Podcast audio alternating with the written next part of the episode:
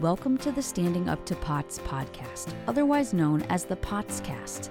This podcast is dedicated to educating and empowering the community about postural orthostatic tachycardia syndrome, commonly referred to as POTS. This invisible illness impacts millions, and we are committed to explaining the basics, raising awareness, exploring the research, and empowering patients to not only survive but thrive. This is the Standing Up to POTS podcast. Hello, fellow POTS patients and lovely people who care about POTS patients. I'm Jill Brook, and today I'm honored to speak with Dr. Karissa Arca, Mayo Clinic trained autonomic and headache neurologist, now on the faculty and staff at the one and only Mayo Clinic, Scottsdale, Arizona. She specializes in the intersection of dysautonomia and headache migraine, which I know is relevant for so many of you out there. I found Dr. Arca because some of you, dear listeners, kept telling me how amazing she was and how smart, kind, compassionate, and knowledgeable she was, how she thought outside the box and is also a patient advocate. So I looked her up, reached out, and she was kind enough to join us today. Dr. Arca, thank you so much for being here on the Potscast. Oh my gosh, that was probably the kindest and most thoughtful introduction I have ever had. So thank you so much. And thank you to my patients for putting my name out there. I love, love, love doing these types of things so that we can, you know, reach to a, a greater audience and, and get people's questions answered. So thank you so much for having me. We are so glad to have your brain power in this space. May we ask how you came to specialize in dysautonomia and headaches? Yeah, yeah, great question. And actually, really exciting news. There's going to be a couple more people kind of coming into this field already. So there are there are others. So just wait. But I'm kind of like that classic story of you know my my vision for my career and everything just kind of changing as I went. You know, I had this this perfect plan of, of what I was going to do in the next five years, 10 years, and all that kind of continuously shifting and changing. Um, it's kind of laughable. The people that know me now that I was 100% sure that I was going to be a stroke neurologist. Like, no doubt in my mind, I was going to treat people with stroke. And then as I got into my neurology training, I, I really fell in love with the outpatient side of neurology and, and getting to know people in a clinic visit and really getting to follow them over time. So that was kind of that first switch. And then also, when I entered my training, I had no idea that I could even subspecialize in headache or subspecialize in autonomic disorders. So, those were completely new concepts to me, even getting into my residency training. And I first fell in love with with headache and and really just, you know, headache was what I wanted to to read more about after a long day in clinic or a long day in the hospital. And I really, really enjoyed treating these patients and, and getting to see them get better. And the more and more headache patients I saw, the more and more I realized that they also had symptoms of autonomic dysfunction and how often that was getting overlooked. And it was really basically the the inspiration of wanting to be a better headache doctor that got me into the field of, of autonomics and I was really fortunate that I was able to do additional subspecialty training in in autonomics. And actually now my my primary neurology practice is autonomics. I was hoping to talk about the intersection of headache, migraine, and dysautonomia, but first, do you mind talking about the difference between headache and migraine? Yeah, absolutely. So I think me and probably most headache specialists out there we kind of consider headache any type of pain or discomfort kind of from the shoulders up. Now, does that necessarily capture everything? Probably not. There's some caveats to that, but that's kind of our general definition of, of headache.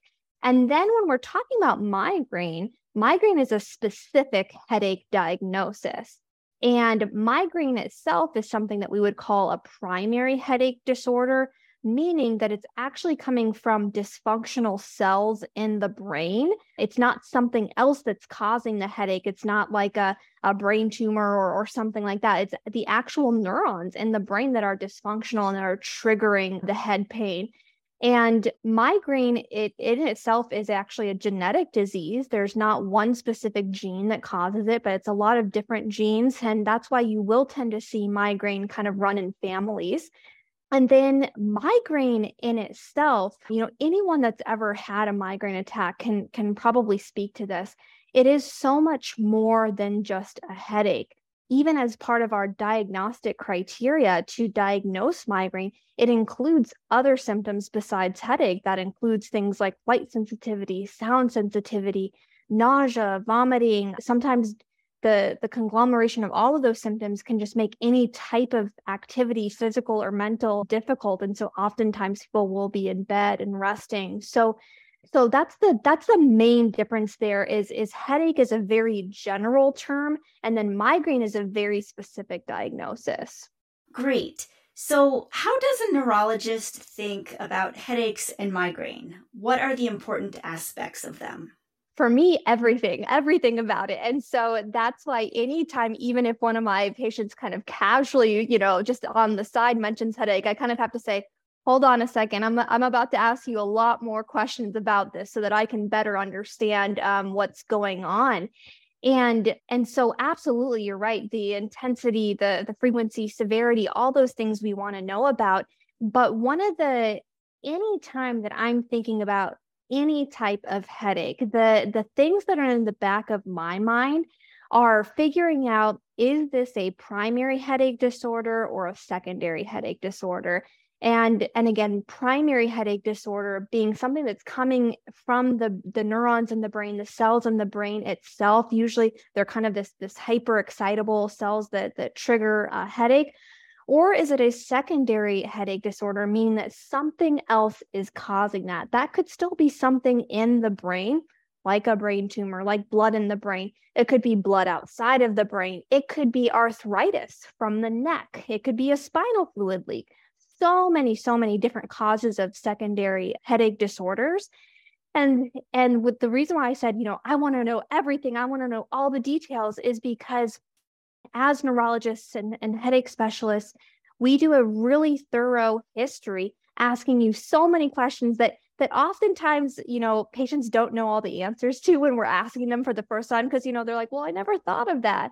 But we take a super detailed history do a detailed neurologic exam to help narrow down that differential to say you know this seems like very classic migraine or you know actually there's a couple of things you mentioned that that raise my level of concern. You know, maybe I want to get some further diagnostics. That might be a brain MRI, spinal MRIs, maybe an autonomic reflex screen to see if maybe there's an underlying autonomic disorder that might be contributing to the headache. So, so that's really any time that I'm discussing headache with a patient, I'm trying to classify in my mind does this sound more like a primary headache disorder or does it sound more like a secondary headache disorder? And what else do I need to do to better understand these symptoms? Do we know what causes headaches or migraine? Like, do we know what's actually going on in the brain during migraine attacks, for example? Well, it depends on what we ultimately end up as as the diagnosis. So so we do know what what causes migraine. There there is still even more that we want to know about it but but we think that migraine actually really kind of starts in the part of the brain called the hypothalamus. And basically when that hypothalamus kind of gets triggered or activated to start sending these extra signals it basically sends a cascade of, of activation of different parts of the brain. And some of those different parts of the brain actually include autonomic centers in the brainstem, as well as tons of other parts in the brain. And that's why migraine in itself is so much more than just a headache because so many other parts of the, the brain are getting activated that can lead to more of the nausea, more of the light sensitivity, appetite changes, changes in the gut, which I, I think we're going to talk a little bit about later too. But but we we actually do have a really good idea of what's going on in the brain during migraine, but we're still always learning a lot more oh wow that's fascinating.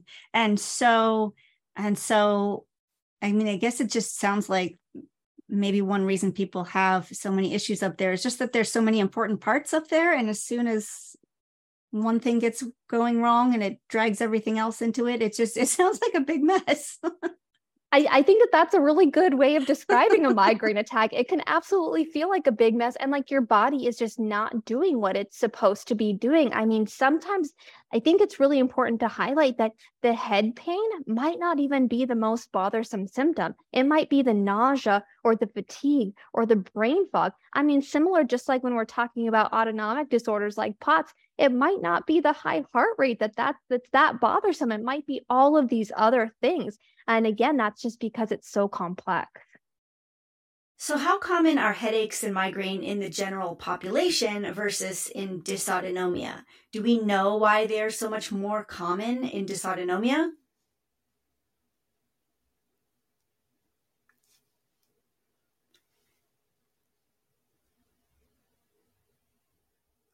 Yeah. So, in the general population, migraine itself affects about one in five women, about one in 10 or 11 children, and one in 15 or 16 men. And so, so it is actually quite common. And just like some of our autonomic disorders, like POTS tends to affect women more than men.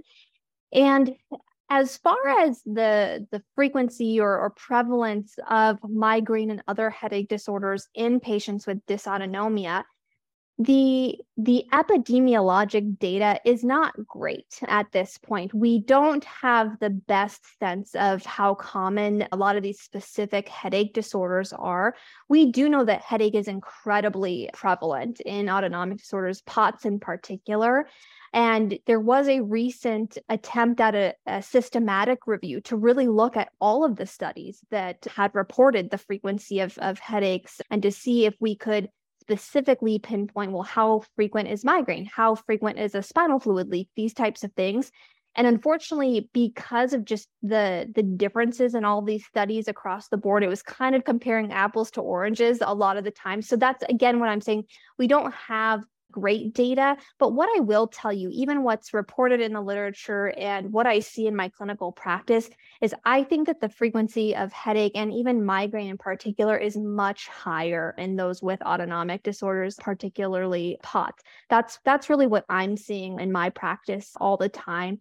And kind of looping back to what we were talking about earlier, I mean, migraine in itself involves some of these central autonomic networks in the brain. So it's really not all of that surprising to me that that we see this overlap. But definitely what I would like to see happen in the next 10 years, hopefully even sooner, is better understanding of this specific connection between the two. Do the headaches in your dysautonomia population look very different from the headaches you see in the general population? I'd say that when when it comes down to the the ultimate diagnosis of whatever headache disorder someone with dysautonomia has like if they if they meet criteria for migraine overall the migraine disease looks relatively similar to someone without dysautonomia mostly because you know there's certain boxes that need to be checked to make that diagnosis in the first place. But i mean even if we're we're looking at migraine as as a disease in general one person's migraine journey is going to look completely different from from the next. And and same with you know one's POTS journey compared to someone else's you know you know they're going to look completely different. What i would say though is if i'm specifically kind of thinking about my my patients with POTS that also have migraine i would say that a lot of the time the migraine component might be more refractory to treatment, a little bit more difficult to treat than potentially someone without an autonomic disorder. This is this is not to say that that's a blanket statement for for you know everyone with with POTS and migraine, but just something that I kind of tend to observe. And the other thing that I see pretty frequently in my my POTS population that also has uh, migraine is I do see a lot of what's called postural headache. And so when I describe a postural headache, I'm usually referring to a headache that is either brought on by change in position from flat to upright or significantly worsened in that change in position and then better with flat or resolved when flat. And that can also go the opposite way when we're referring to orthostatic headaches. It could be worse in the flat position. Oh, that's um, interesting. That can go either way. Yeah, yeah. And so eh, I always like to specify I'm, that I'm talking about orthostatic worse in the upright position. And and then that that leads me to a lot more diagnostic testing in these this patient population to make sure that I'm not also missing something like a spinal fluid leak or or these other causes of orthostatic headache. And so so this is a, a big area of interest for me is better understanding orthostatic headache in general because we we have this entire handbook or manual of all the diagnostic criteria for all the headache disorders, but we still don't have a specific headache disorder that's associated with POTS and will there be one? I don't know. You know i we just need to to better characterize the headaches in our patients with pots as well as other autonomic disorders to see if there are certain characteristics that are you know definitively seen in this patient population. So that's that's a big interest of mine to to better understand in these patients. So i'm getting the idea that the world of headache is just as complex as the world of dysautonomia, where all the patients are different and the, nothing's simple. And it's not like, oh, you can just treat it or that it, like do you even do we even have any clue like does it seem like they just co-occur headache and dysautonomia or does it seem like one causes the other or vice versa or could it go either way or just completely unrelated do we know any of these things Right. I mean, you're very right in that that the world of headache is is very complex, just like that of autonomic disorders. I I think that maybe we're we're a little bit more ahead in some of our our headache driven research and things to be able to have more specific treatments for our patients with headache and more FDA approved treatments. You know, where we're still trying to move the needle for that with with POTS and other autonomic disorders. But I would say, I mean, I definitely think that these things are are interrelated. I, I it's very hard for me to to separate them. Now, do I want to separate them in my patients to just, you know, let's try this specifically for headache, see if it works for headache. Yeah, we do need to make that separation when we're when we're talking about treatment plans and and things like that.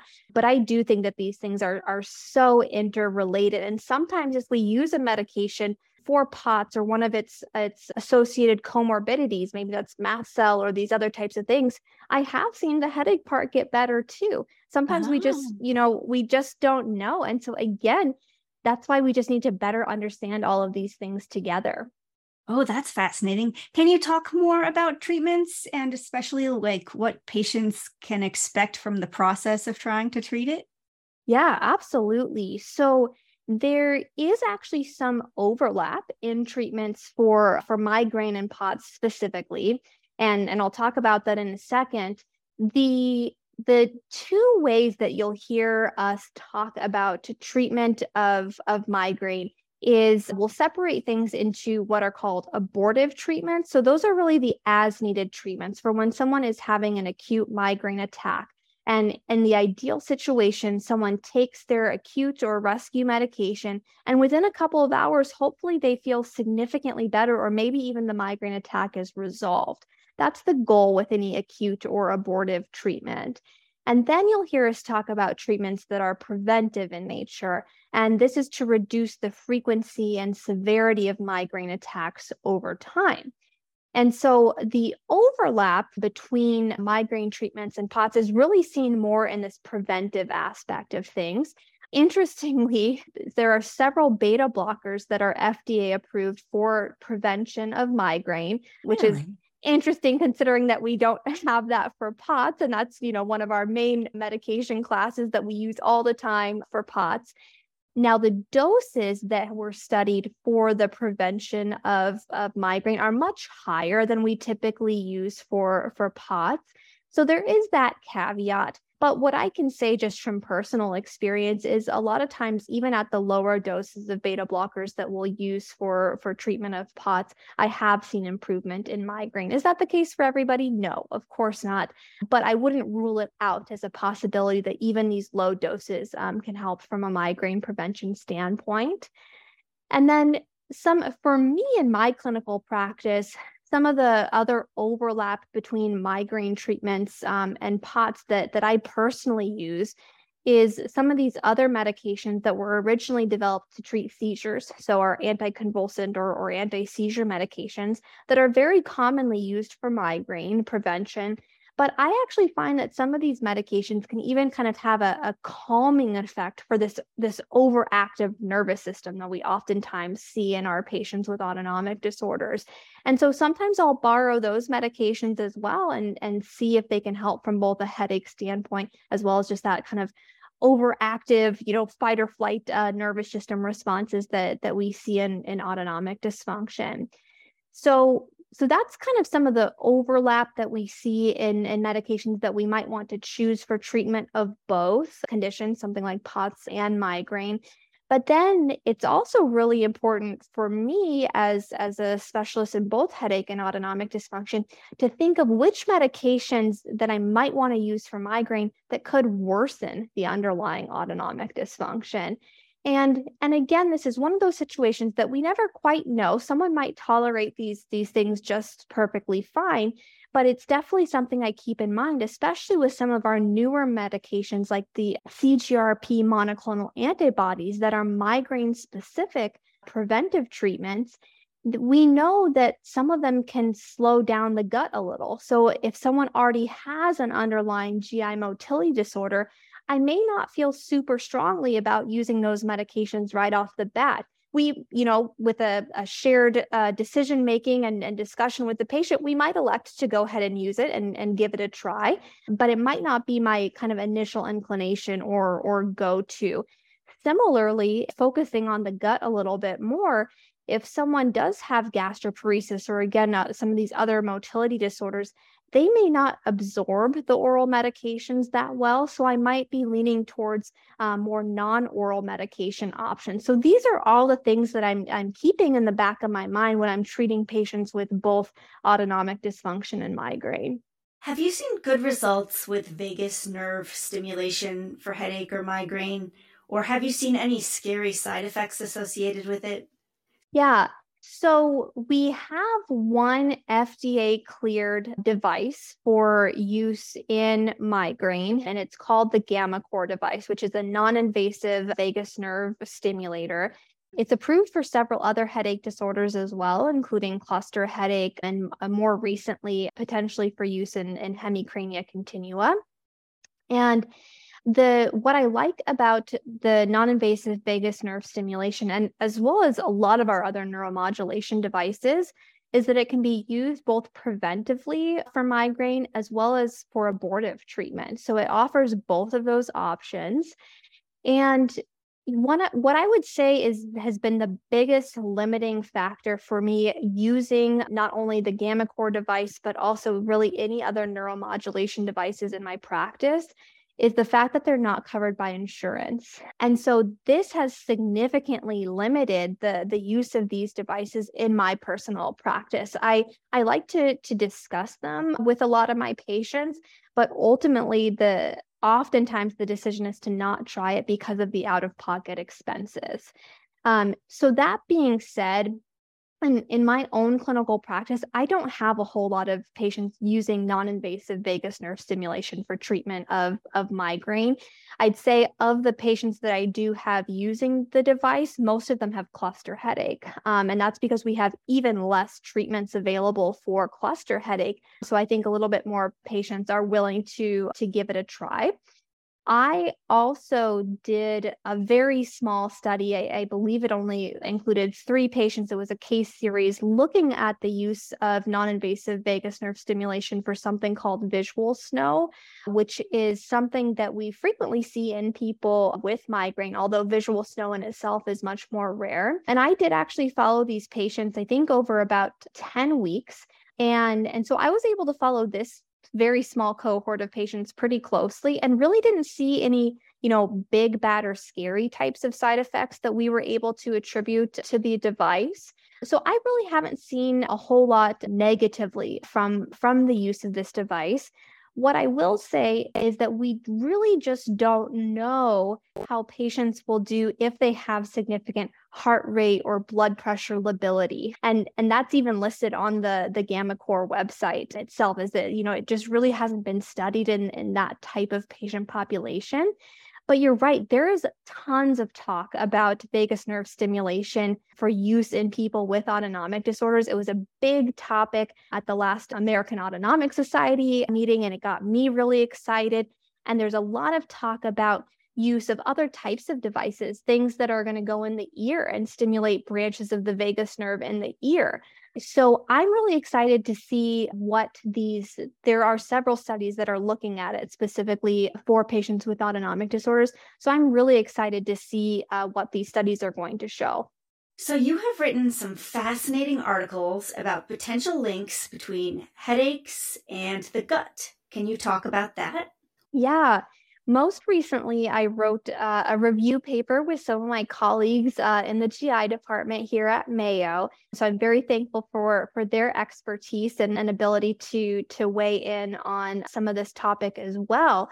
But I would say one of the the biggest things to to know about the connection between migraine and the gut is that there have been studies that actually show that there is slowing of the gut, specifically of the stomach, so gastroparesis, during acute migraine attacks, as well as even in people with migraine outside of an acute attack, that there might be more just persistent slowing of the gut.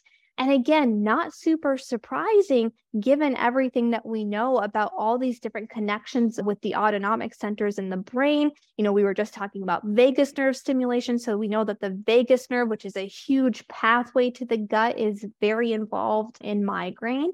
And this kind of loops back to what I was saying earlier about treatment options is kind of knowing and understanding that that gut dysmotility may be a component of migraine, we need to keep that in mind when we're choosing what treatment options we want to use for our patients. So, in someone that we do know has gastroparesis or maybe has very significant GI symptoms with their migraine attacks, potentially avoiding the oral medications and maybe doing something like a nasal spray or an injection or maybe a neuromodulation device may be preferable so that that medication can actually get absorbed in their system and actually has a chance to work. And then that actually brings me back to our, our just recent discussion about the gammaCore device is there are several small studies that have shown that that specific gammaCore device for non-invasive vagus nerve stimulation um, has actually improved some symptoms of gastroparesis. So that's just a very exciting connection. And so I'm I'm really looking forward to again seeing the results of some of these upcoming studies that are looking at uh, vagus nerve stimulation for autonomic disorders. When should someone seek medical advice for their headaches? So I would say that anyone who has headache that is disruptive to their day-to-day functioning should seek medical uh, advice and, and potential treatment for their headache disorder. Um, and sometimes a diagnosis and treatment plan can be made with a PCP. Um, that, that particularly includes things like tension type headache and, and migraine and, and these types of things. And unfortunately, what I would say is that just like autonomic disorders, migraine and, and a lot of these headache disorders can also be highly stigmatized. And so that can make getting an accurate diagnosis and treatment even more difficult. And and as you mentioned kind of in my intro i'm very passionate about advocacy. And so this is very much something that i am actively trying to to reduce in in both the headache community and the the autonomic community. And i think one of the big ways is through education. But but just because you might have had a, a negative experience trying to get treatment or, or help for your headache or autonomic disorder does not mean that you should give up. There, there are plenty of us out there that want to listen to you and and help you. I know we're few and far between, but please don't let that discourage you from from seeking another opinion. Is there anything that your patients can do to make it easier for you to help them? Yeah, so anytime I'm meeting a new patient, I really like to understand the timeline of their symptoms and understanding that for some patients, this, whatever their symptoms are, whether it's headache or, or autonomic related symptoms, this might be lifelong. Um, others remember a specific day where their life just kind of got turned upside down. Um, but kind of having this general framework of what symptoms started when is just really helpful for me to get the the overarching uh, picture and can really help me kind of hone in on on what I think might be going on. And also having a list of any medications that have been tried for for any of the symptoms again whether it's headache or autonomic related symptoms what doses you got to why that treatment was discontinued maybe it was due to side effects maybe it was because that medication was ineffective.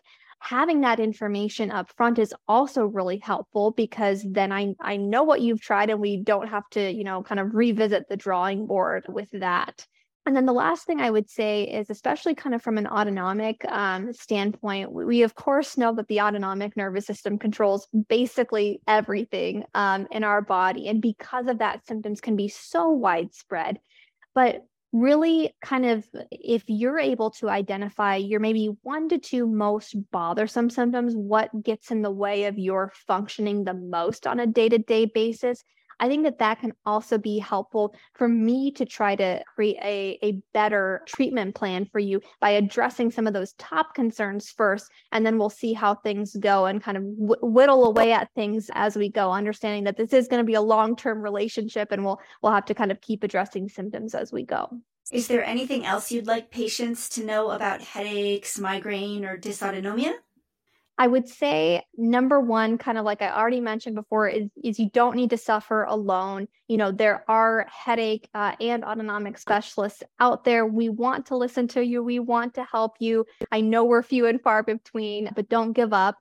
And then the the other thing I would say is probably a lot of people that listen to this podcast are familiar with things like Dysautonomia International, which is a fantastic advocacy group for for education, support groups, all of these types of things but these groups exist in the headache and the migraine world as well. I would specifically recommend Miles for Migraine, but then there's other advocacy organizations, things like Cluster Busters and CHAMP as well. So I would definitely take a look at these organizations that also have great educational materials and can even help you prepare for your visits with, with a headache specialist with some of the tips I mentioned previously. Dr. Arca, thank you so much for sharing all this great information with us today. We are so thrilled to have your brain power and research and compassion on board to help this community. Much gratitude from all of us here at the podcast. Okay, listeners, that's all for now. We'll catch you again next week, but in the meantime, thank you for listening. Remember, you're not alone, and please join us again soon. As a reminder, anything you hear on this podcast is not medical advice. Consult your healthcare team about what's right for you. This show is a production of Standing Up to POTS, which is a 501c3 nonprofit organization. You can send us feedback or make a tax deductible donation at www.standinguptopots.org. You can also engage with us on social media at the handle Standing Up to POTS. If you like what you heard today, please consider subscribing to our podcast and sharing it with your friends and family. You can find us wherever you get your podcasts or at www.thepotscast.com. Thanks for listening.